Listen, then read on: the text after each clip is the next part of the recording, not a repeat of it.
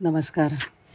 श्रीयुत सुनील चिंचोळकरांनी लिहिलेल्या विवेकानंदांच्या पुस्तकातला काही भाग. परमेश्वराच्या किंवा सत्याच्या लाभाची अत्यंत प्रामाणिक तळमळ नरेंद्रला लागली होती आणि परमेश्वराचा लाभ करून घेतलेले गुरु भगवान रामकृष्ण देव त्यांना भेटलेलेही होते. एक दिवस काय झालं? नरेंद्र नेहमीप्रमाणे भगवान रामकृष्णांच्याकडे आले. त्यांच्यासमोर ते मांडी घालून ध्यानाला बसले.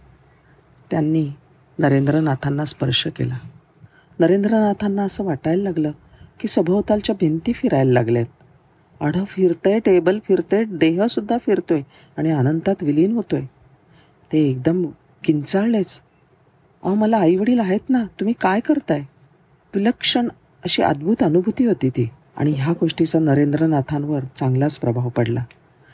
त्यांना खात्री झाली की या माणसाजवळ अशी एक अद्भुत शक्ती आहे की जो स्पर्शाने दुसऱ्याला पार बदलून ठेवू टाकू शकतो.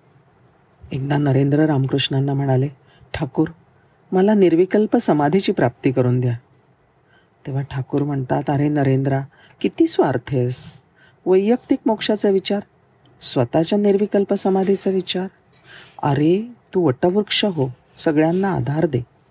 स्वामीजी म्हणतात मी यातलं काही करणार नाही. मला निर्विकल्प समाधीचीच प्राप्ती हवी आहे. त्यावेळेला रामकृष्ण म्हणतात शिवभावे जीवसेवा दरिद्री नारायणाची पूजा या दृष्टिकोनातनं तू विचार करायला पाहिजे. परमहंसांनी विवेकानंदांना समाजसेवा करण्यासाठी त्यावेळेला प्रवृत्त केलं. पण निर्विकल्प समाधीचा हट्ट रामकृष्णांनी पुरवलाच. नरेंद्रनाथ ध्यानस्थ बसले. बहात्तर तास श्वाससुद्धा नव्हता. शरीर काष्ठवत झालेलं. बहात्तर तासांनंतर रामकृष्णांनी त्यांच्या मस्तकाला स्पर्श केला आणि पुन्हा देहबोधावर आणलं.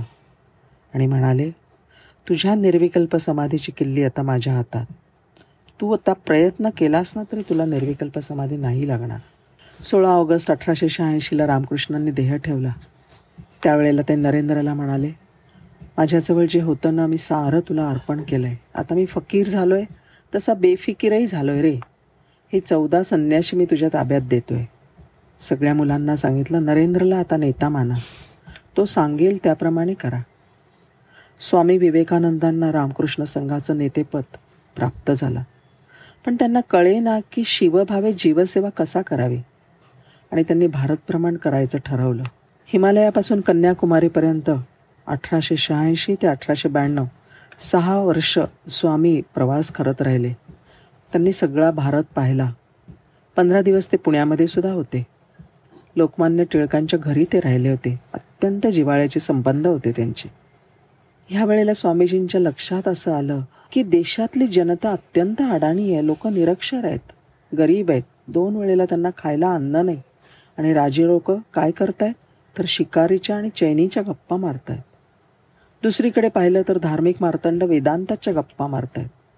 कोणालाच दारिद्र्याचं दुःखाचं दैन्याचं काहीच वाटत नाही आहे आणि मग स्वामीजींच्या लक्षात आलं की भाकरीची भ्रांत असताना वेदांत सांगणे हा धादांत खोटं आहे.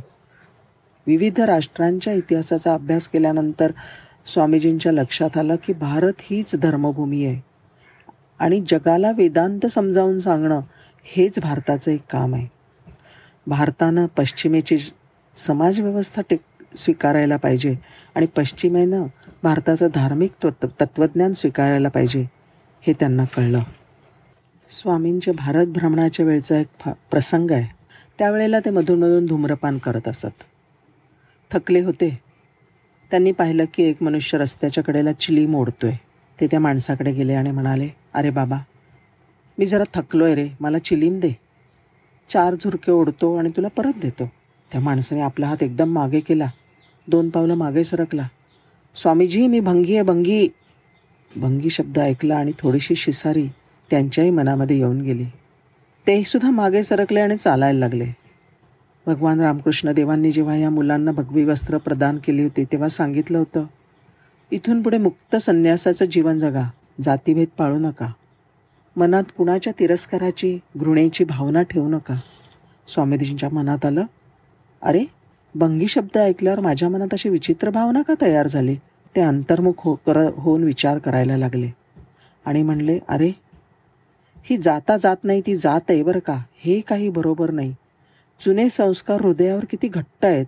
कर्मकांड रूढी परंपरा किती ह्यांनी चित्त व्यापून टाकलं आहे ते पुन्हा माघारी आले.